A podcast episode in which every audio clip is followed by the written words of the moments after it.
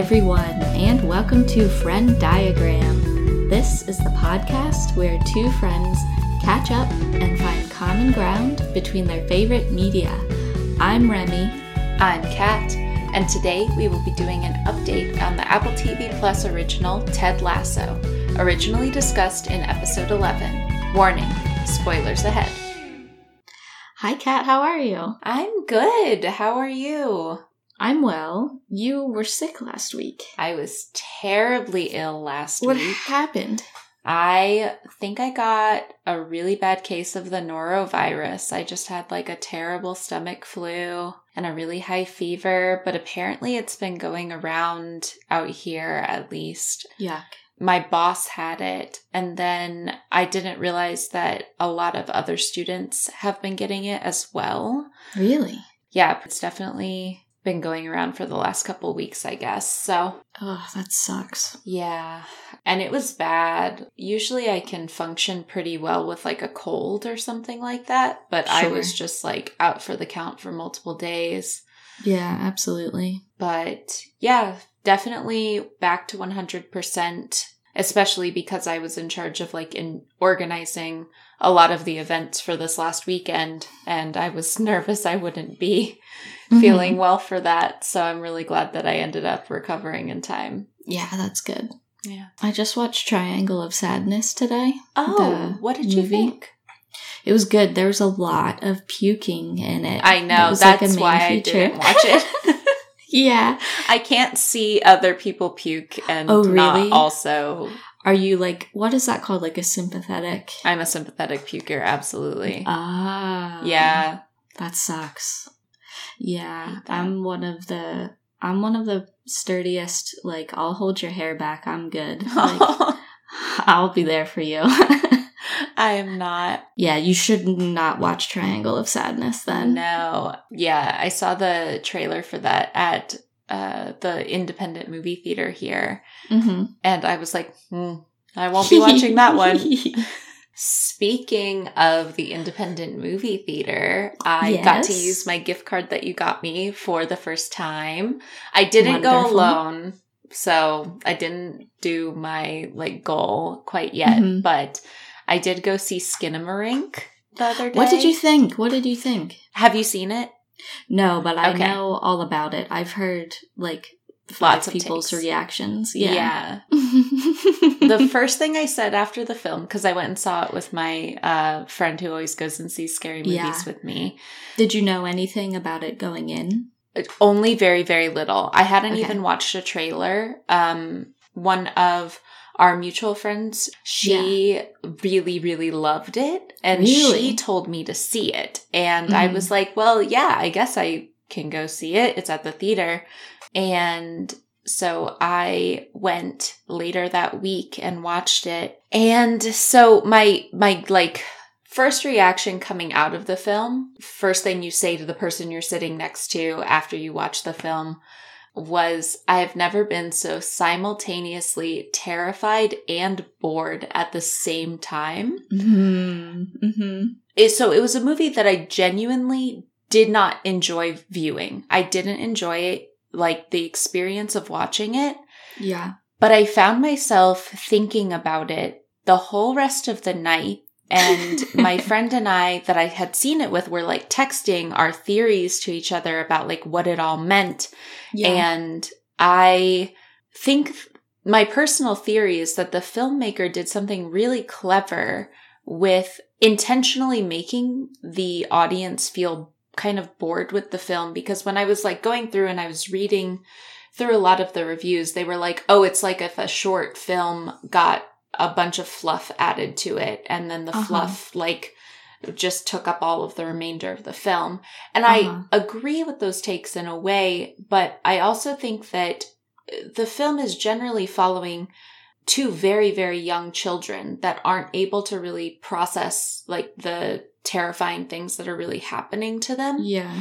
And they keep going through like this cycle of having the shit scared out of them, but also Uh-huh. like going and getting more toys and watching more cartoons and Mhm. getting bored with that and then like something terrified happens terrifying happens to them and i just thought it was like a really clever thing that the filmmaker did to kind of make the audience feel those cycles very realistically like i was feeling those cycles of like oh something scary just happened and then i got like totally bored and then something scary Mhm. would happen and i feel like that has to be an intentional choice and i just thought it was really thought provoking after I left the theater. Um, but I wouldn't watch it again. okay. Yeah. Yeah, I debated going to see it. I went to the movies last weekend Mhm. because I really want to try harder to get to the actual theater Mhm. this year. I was ugh, like really like by my own standards really unsuccessful last year. I think I Mhm. only got to a, a theater like four or five times, which is a travesty. Mhm. Um, and so I tried out a new theater. Um, I was complaining to you before, I'm sure, about how the ones nearest to me only show like the top four most yeah. like popular movies. So Mhm. they're um they don't usually match up with what I'm trying to see. Mhm.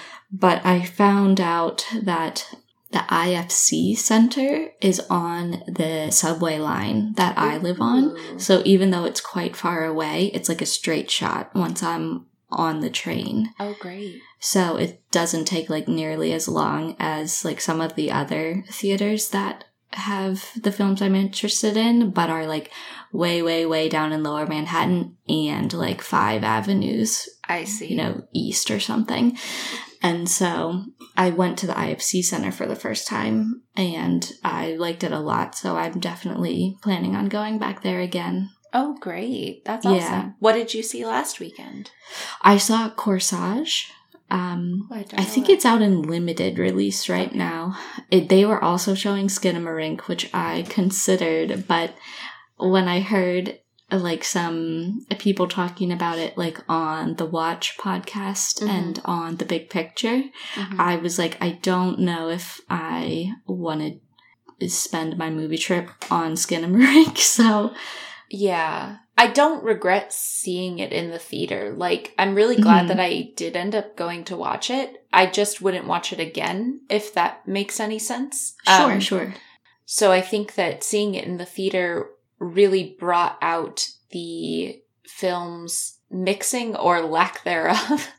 Mm. um, because it it does this really interesting thing where everything seems kind of like shot on one of those like big video cameras that like takes a big VCR tape and Mm. like you know like the sound quality on those generally is Sure. like there's a lot of background noise there's a lot and like if you are hearing something re-recorded on one of those it can be very very jarring and it was very overstimulating in that sense of like there was just a lot going on in terms of like the audio and I don't know, it made for some really spooky moments with like sudden jarring sounds that weren't Mhm. like jump scares, but were just like very, it was a very different movie and had very different scares, which I thought was interesting. Yeah, I'm really glad that, that it's had a lot of unexpected success. I think that's really exciting. Yeah, and it's kind of hard to tell like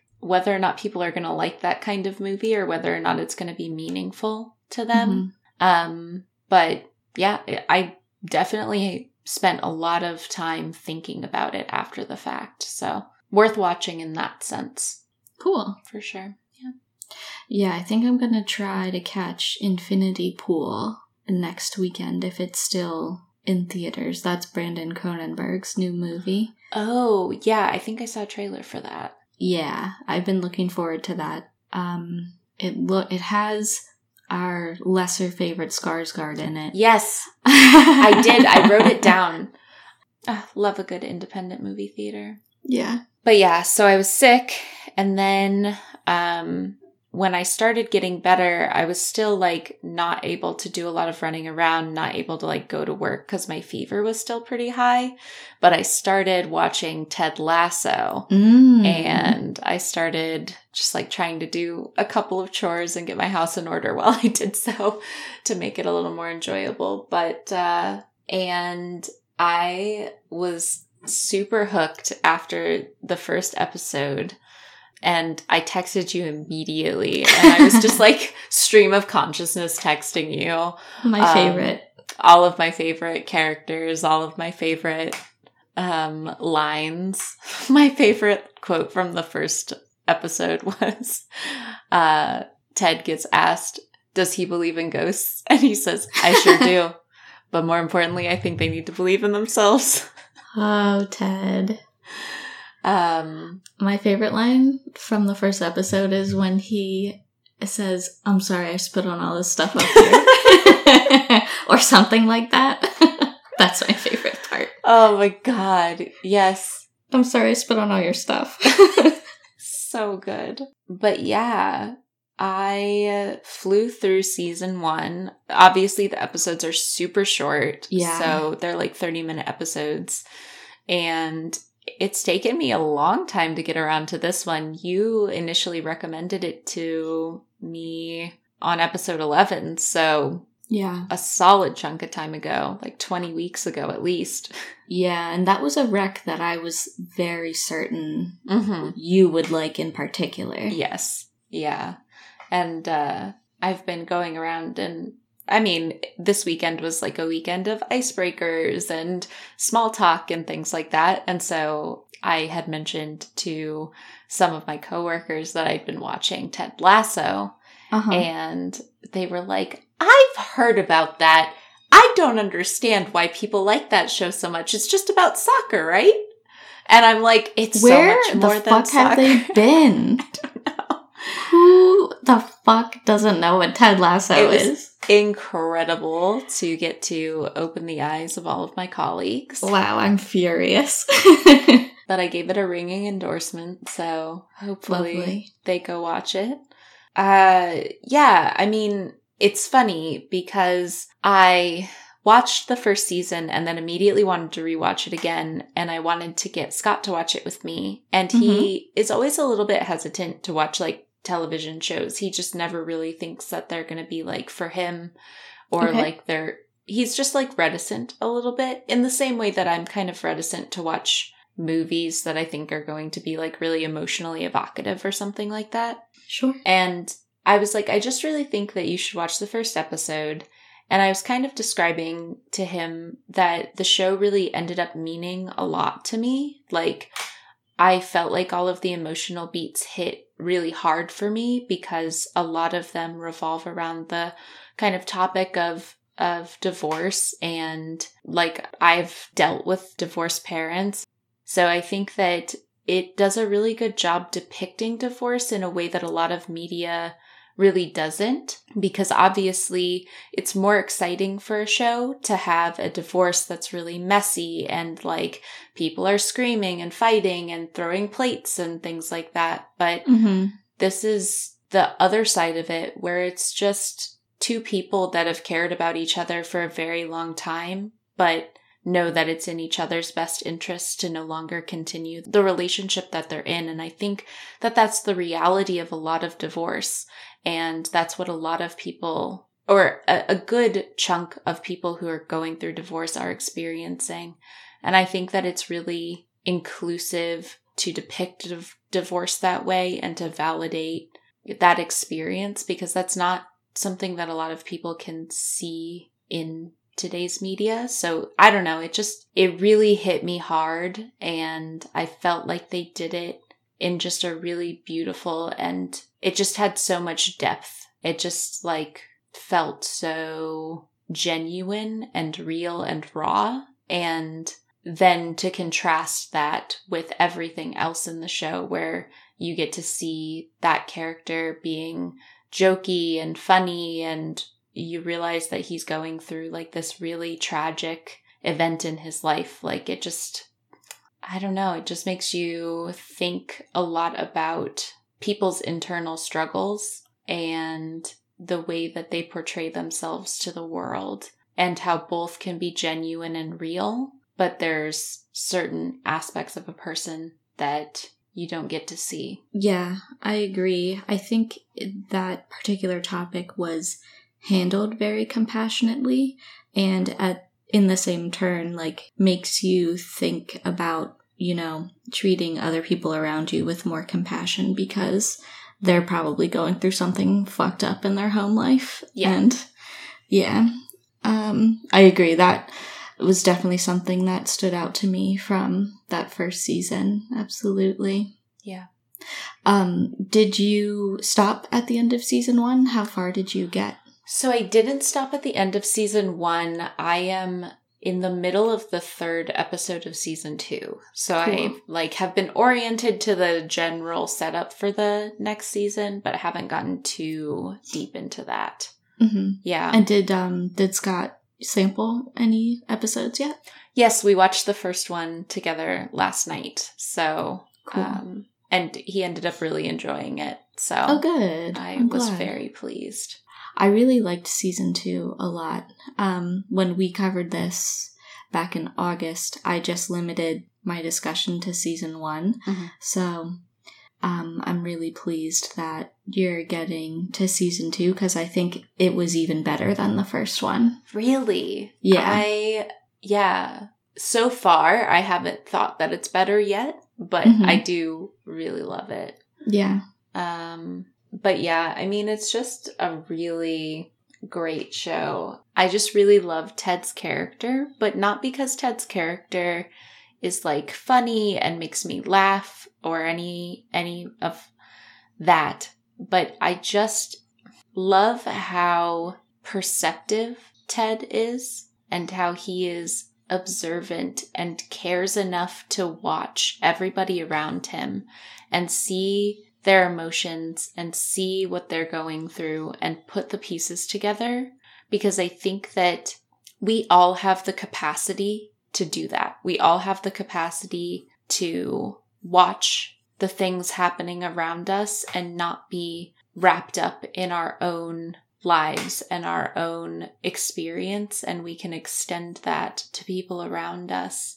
And I think that watching Ted show so much empathy and kindness to people who have maybe treated him poorly or lashed out or things like that. He never takes it personally because he realizes that these things aren't about him. Like people are lashing out for a reason, but it's not about him. And I just think that that is something I hadn't really put a lot of thought into before, but I just think is a really beautiful quality in people. And when I think about people that I look up to in my own life and people who I think are very emotionally aware of other people, they have qualities like that where they're watching a situation unfold and they're able to understand the undertones of a specific situation and make sure that people are getting the support that they need. And that's just something that like I aspire to be better at and I think that it shows it like kind of shows a pipeline for making things not all about yourself and kind of fighting our own narcissistic natures.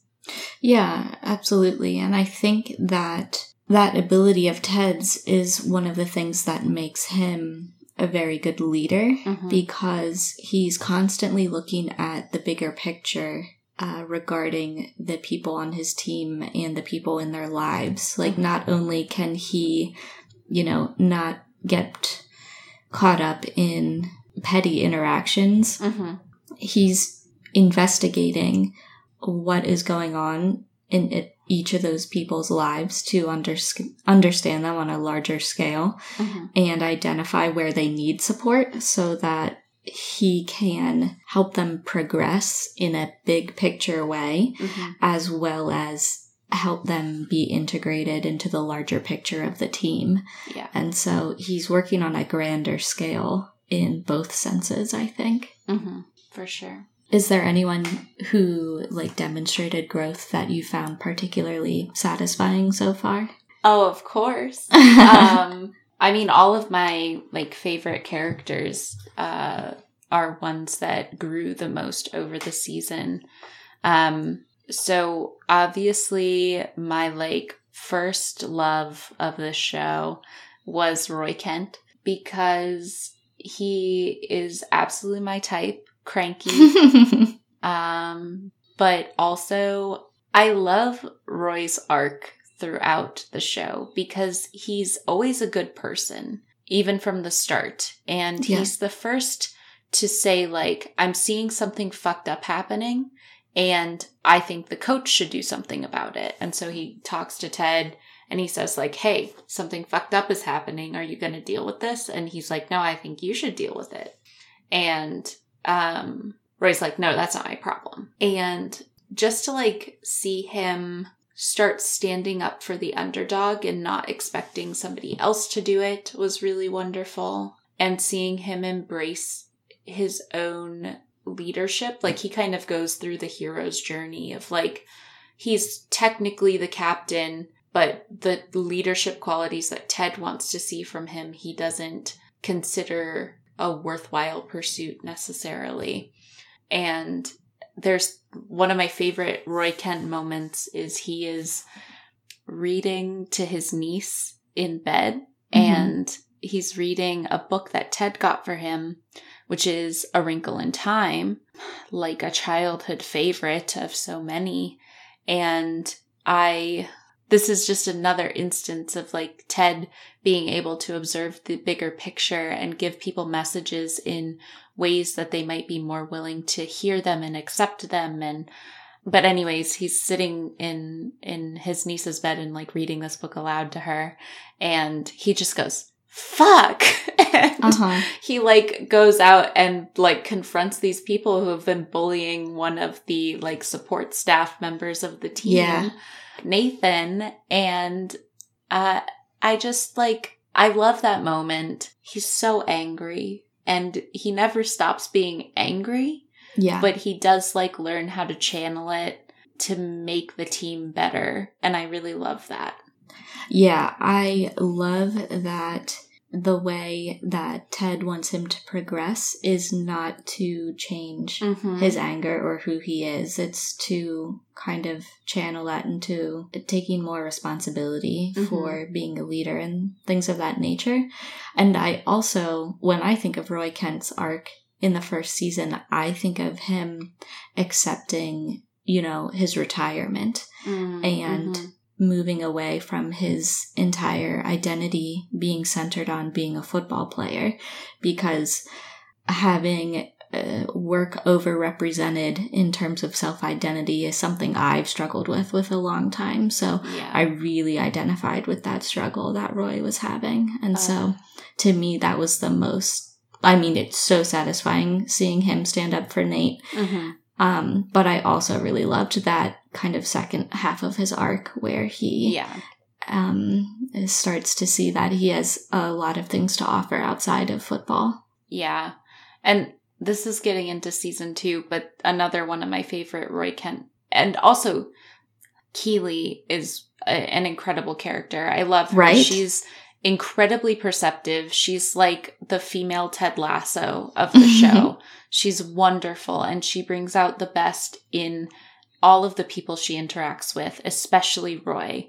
And there's this moment where Roy has gone through the retirement in the second season, um, and he's struggling with it and he doesn't want to like take this job that he's being offered to like go speak on a, a program about sports. I don't know. I don't know anything about sports, but he he like is reticent to accept that offer and he's like really scared and um they're out for ice cream or something or hot cocoa with his niece and she like calls the niece over and she's like what do you think of when you think of your uncle roy and the niece like lists off a bunch of different things and she's like see she didn't say anything about you being a footballer like that mm-hmm. that isn't something that's like important to anyone but you really and like it helps him like get over this mental block. And I just think it's a really sweet moment. And it's another instance of like someone being like, this person needs to hear this message, but they cannot receive it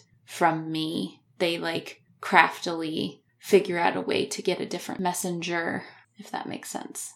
Yeah, I really like that moment as well. It's really, really good. Yeah. But yeah, aside from Roy Kent, I would say that the character that had the most growth was definitely Rebecca. Um, Rebecca's arc is fantastic. Mm-hmm. And I I found her so relatable. I found her rage relatable. I found like cuz she she doesn't like express it, but she's clearly got a lot of just built up resentment and anger and hurt that she doesn't know what to do with and she's just gone through this awful divorce and she wants revenge and um, you you brought this up in the first episode. Obviously, the main premise of Ted Lasso is she hires this American football coach to like coach this football league mm-hmm. and soccer for Americans with the hope that it will fail and it will hurt her ex-husband because it is not doing well and so on and so forth. But it's so wonderful to see like her resolve on that start to break the more she interacts with Ted and the more Ted keeps just like endearing himself to her. And she has this really lovely friendship that she develops with Keeley over the right. season, which is one of my favorite things I think I've ever seen. Keeley is just like such a hype queen. I love her. And I just, I love that Keeley pushes her to like eventually tell Ted about her shenanigans. And Keeley knows that like it'll help Rebecca be better, but also that like Ted is the person that will forgive her for anything that she's done. Like, and that to move forward and to grow as a person, she has to tell Ted because otherwise there's like this stunt in her development as a person, I think. And the forgiveness scene, I cried all the way through it. when she like confronts Ted and apologizes and you know that Ted's going to be chill. You know it, but there's a moment where you mm-hmm. don't mm-hmm. and you're like, I, you know, I didn't know it. Oh, I don't I think knew. I was not nearly as confident. Oh, I knew that he was going to be fine because like there's this moment where you see the hurt on his face but once again, he's able to be like, I understand that this isn't about me. Like, you hurt me and I forgive you. And I'm not going to say that it's like fine and that you didn't do anything wrong. But he just says that he forgives her. And I really like that scene and I like its simplicity. And I think that it models fantastic apologies. It models forgiveness. It models not harboring resentment at somebody who's done you wrong and how that would make us so much happier as people if we were able to not harbor resentment for people who have done us wrong and we have nominally forgiven, right? But a lot of us mm-hmm. still like hold that and we we have this like fool me once mentality and we don't want to be fooled twice. But I just think that there are instances where we can be a little more forgiving and it models that really well. I like that. Yeah, and he also specifically states that divorce is hard mm-hmm. and he understands that it was, you know, almost completely driven by her experience with her divorce. Yeah. And he understands that profoundly since he has been newly divorced and struggling with that transition. So it was really nice to see them have that common understanding and common ground. Mm-hmm. I guess I was just shocked by the turnaround of his forgiveness because it was like within the same conversation as Rebecca's big confession. Yeah. Um, but yeah, it was extremely impactful for mm-hmm. that reason. And yeah, that's a great scene. I love that one. But I just think his initial response to conflict being what's going on with this person is an extremely productive way to approach conflict because a lot of times if I'm lashing out at somebody, it's not about anything that they've done. It's like a thing that I'm going through, right? Or Sure. if somebody's lashing out at me, I want to be more inclined to say, like, I bet they're going through something. What is that? Instead of being like, they hate me. Because I think that that's just a lot more productive. And seeing it in the show made me just think about that a lot. And I really liked that. Kind of like a, why would somebody be acting this way towards me? What's going on with them 1st Mhm. mentality?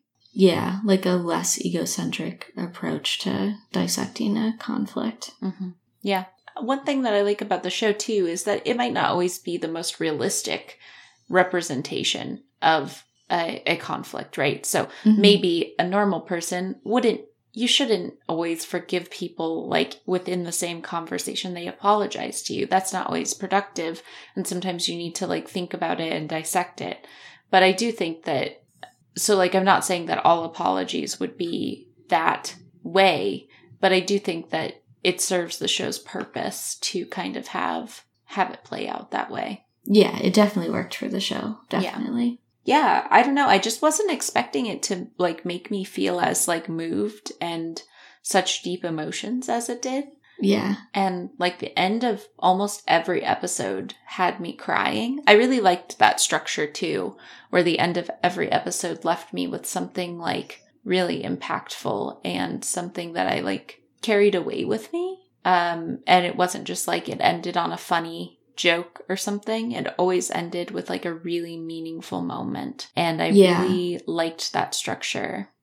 But I also think it didn't end in like a meaningful moment in like the kind of stereotypical sitcom style. Like it wasn't like an mm-hmm. episode of Full House where Bob Saget sits down DJ and is like has like this very like straightforward moral of the story kind of Oh, talk. You know what I mean? no. Like it's not like a lame expositional message. Mhm. It's like it's a demonstration of a concept Yeah. uh, between people that you've grown to care about, and I love that delivery so much more yeah. um, compared to like a you know just kind of straight down the camera yeah. discussion. Do you know what I mean?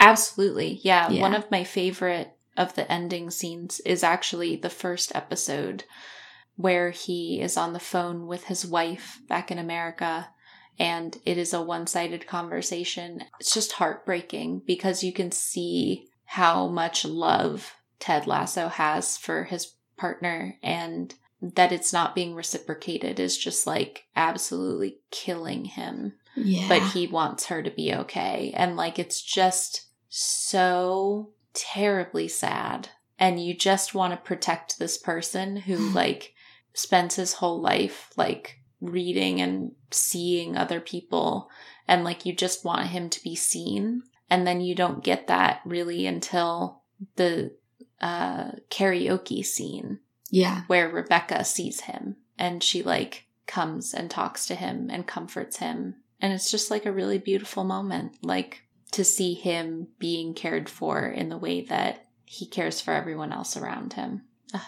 yeah. That that's like episode seven, I believe. Yeah, I think so.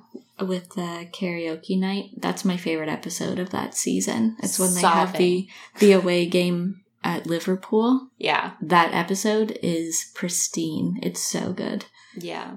Um, do you have any other like standout scenes or standout characters you wanted to shout out? Trent Crimm. Trent Crimm is a fucking vibe. I want all of Head his to clothes. toe, head to toe, that guy fucking rocks. I've started a, a board on Pinterest where I'm like, I want these clothes, these Trent Crimm clothes. I fucking love his look. His entire vibe is I want his hair. immaculate. His hair, Gorgeous. so good, Jesus Christ. incredible. Um, and I love his episode. The third episode is probably one of my favorites because you are thinking this is going to go so bad. Like you're Mhm. watching Ted Lasso and Trent Crimm interact and you are like, oh my god, this guy's just gonna like tear him a new one. You're like, Yeah. this guy's gonna tear him to shreds in the paper. hmm And the article that ends up being written is perfect. It's good journalism, right? Like Yeah, because is Trent doing wrote his it. fucking job. But you're thinking like, oh, this is just another like person who's going to have a really horrible bias about Ted and not give him the benefit of the doubt and not take him seriously. But then Trent takes him seriously and it's beautiful. hmm Ah, Trent Crimm fucking rocks. Yes, I So think good. I think episode three, the one with Trent Crimm, is where I really decided that I liked the show Mhm. because Trent Crimm is a really good audience stand-in for people coming from like a more cynical mindset, Mhm. like someone like me, where you need to be won over Mhm. to more positive people and it, that episode is like a perfect mini encapsulation of what it's like to be won over by the show as a whole Yes. um, and it's a really good demonstration of a principle that ted oh, i hope this isn't a spoiler when ted plays darts versus rupert Oh my god. that's in the season one Uh-huh. correct That's my Yes. favorite fucking scene. I love that. his that. speech about being curious Mhm. rather than judgmental trent crimm perfectly demonstrates that yes. as like a it's like a foreshadowing for that big speech you could say but yeah um the speech about being curious that's a fan favorite i believe That's a great speech, but also the way that whole interaction starts is absolutely fantastic. Be like, oh, I forgot I was left handed was like, Yeah. I like screamed. I was like, oh my god, this is gonna be fine. yeah So good. Also, I played darts for the first time this weekend, was Oh, terrible at it, was so bad. It was very fun though. uh, yeah it looks fun i haven't i haven't fucked around with darts in a long time. It was like a board that has all the holes in it, and it was like rubber darts. I couldn't hurt anybody, so that Ah. was good. That was why I tried it. sure I don't, I don't fuck with sharp things in crowded bars. But uh, yeah, so I played darts. Definitely not as good as Ted Lasso, and definitely still don't understand the rules. So no i don't know what the fuck those rules are Also, I cannot aim. I cannot aim the darts yet. Um, I did get a bullseye. It was total chance, but um, but yeah, that seems really cool. It's also just satisfying to see whatever the fuck that guy's name is just get absolutely destroyed. rupert I hate Rupert. yeah that actor does a really good job how do you feel about jamie tartt I feel bad about Jamie Tartt. I dated Jamie Tartt. Absolutely. Kat. No. I did. Oh. I dated a guy who Oh, was no. decidedly Jamie Tartt esque. He was Oh, obsessed with no. Ultimate Frisbee, Mm-hmm. which was like his version of soccer. Mm-hmm. And he was just a dick. So Oh. I do love his. I love the things that Ted finds out about him, and I love the beginning of season two. Like, I love the return Yeah. of Jamie. I do.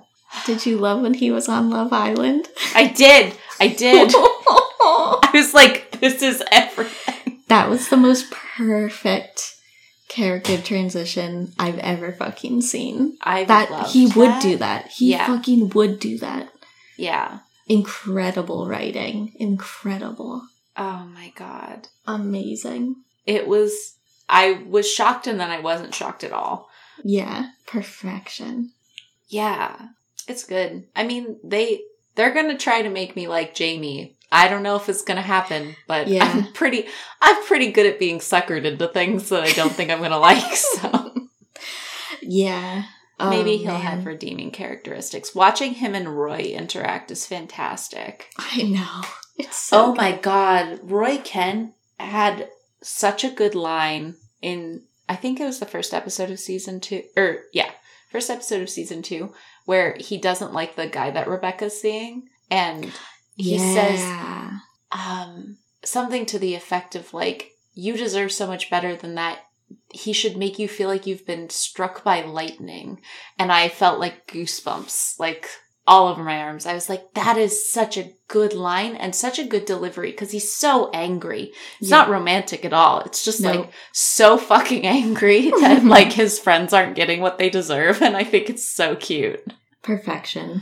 Um, I like the like vulnerability issue in season two where Keeley's like, I want you to be vulnerable. It's really hot. Oh yes. Oh yeah. That's great. it's very good. Hard agree. Yeah.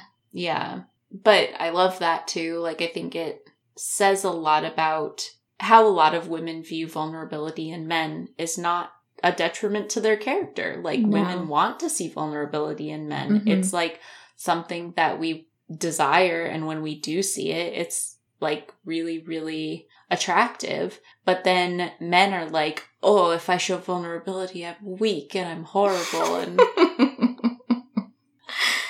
but yeah, I just I thought that that was really nice to see a depiction of like true vulnerability, crying, like men crying yeah. and it being perceived as like an attractive quality in a man. I think that's Yeah. wonderful. I know. I agree.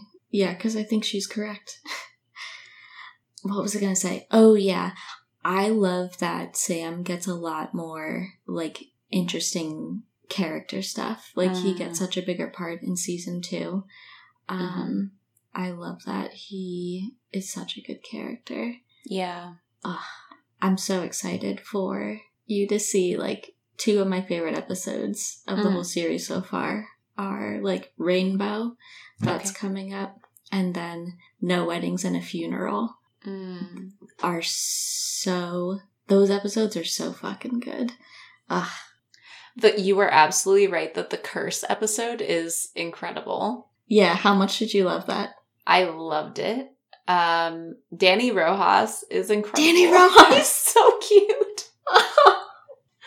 um, precious little baby. so precious. Um, but yeah, the curse episode was really great. And I love that they gave a lot more characters the like stage for that to like Yeah. throw their thing in the fire. Yeah. And I really liked that. I didn't think that we were going to get to see as many of the players as we did.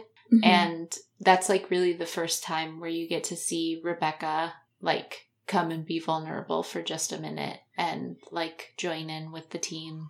yeah.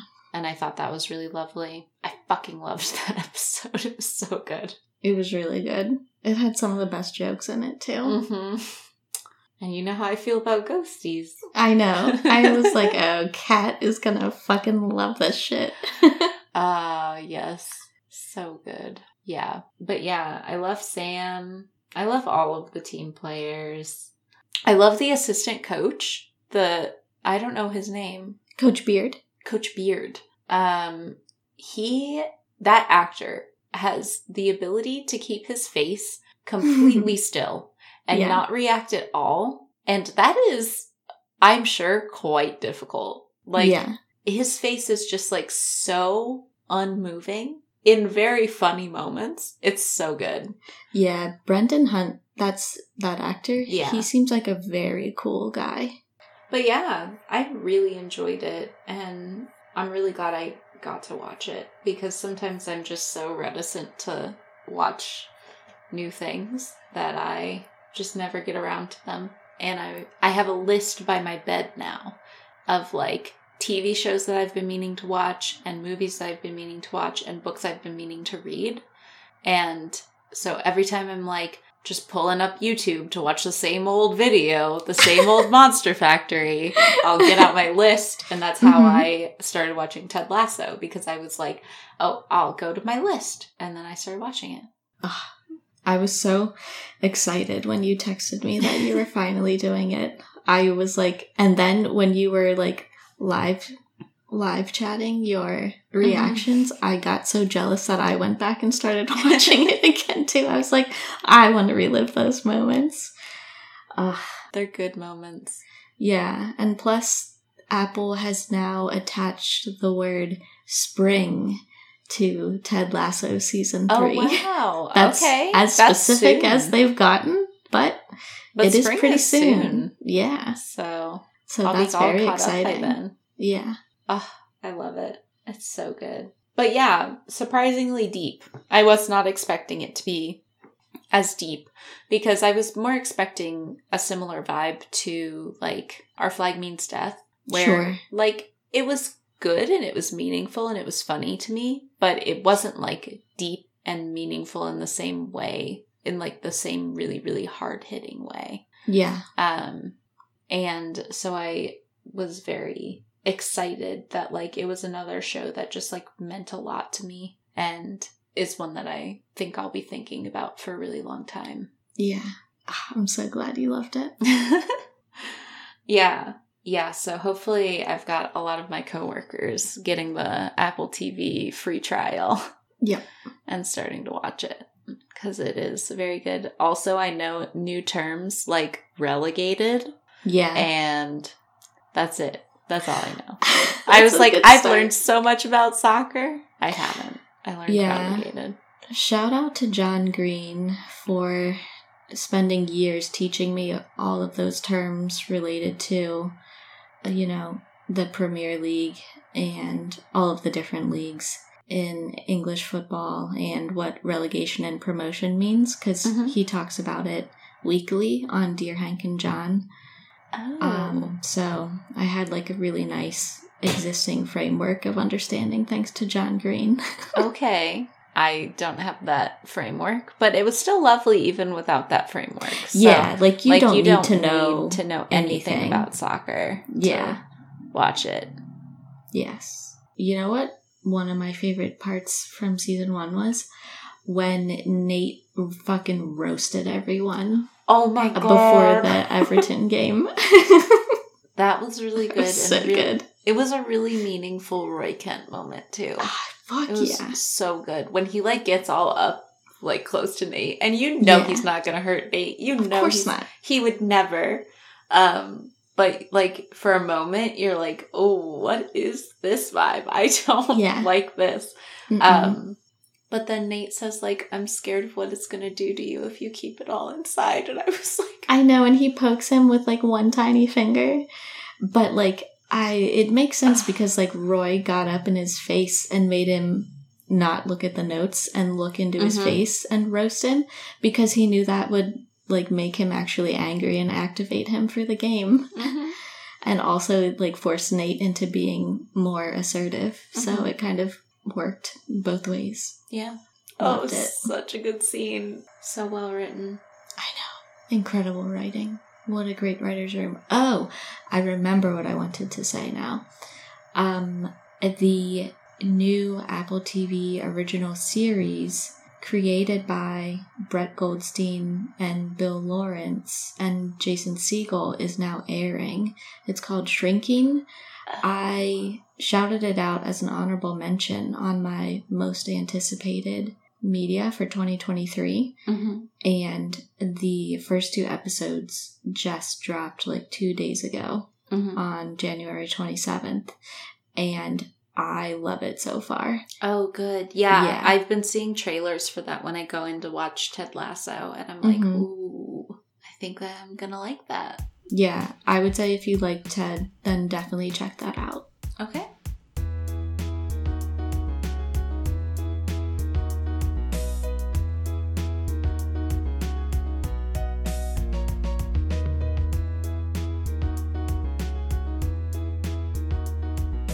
Thanks for joining us this week on Frenn Diagram. Thank you to Tyler Seek for the creation of our intro and outro music. Did you take any of our recommendations? Have any thoughts on the show? Let us know at frenndiagrampod at gmail.com and we might read your email on a future episode. If you can, please take a moment to rate and review the show on your podcast app of choice, and we'll see you back here, same place next week. Bye for now.